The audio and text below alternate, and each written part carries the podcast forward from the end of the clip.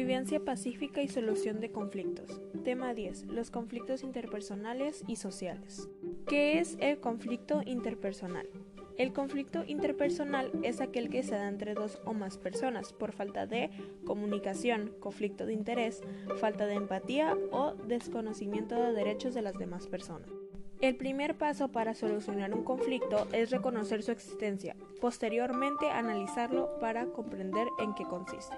Importancia del diálogo. Es un proceso incluyente que permite la expresión de diferentes necesidades.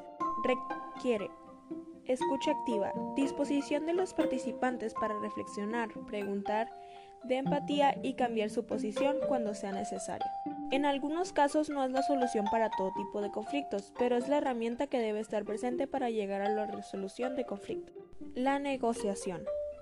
Una vez que el conflicto se ha presentado, se puede utilizar la estrategia de negociación, que es una forma de mantener una relación o lograr un intercambio cuando se da el conflicto. La idea es lograr una solución que sea satisfactoria para ambos casos.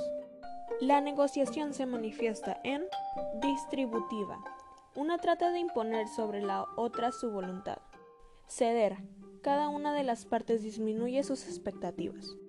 Integrativa una opción que dejará satisfecha a las partes involucradas. ¿Qué es la mediación?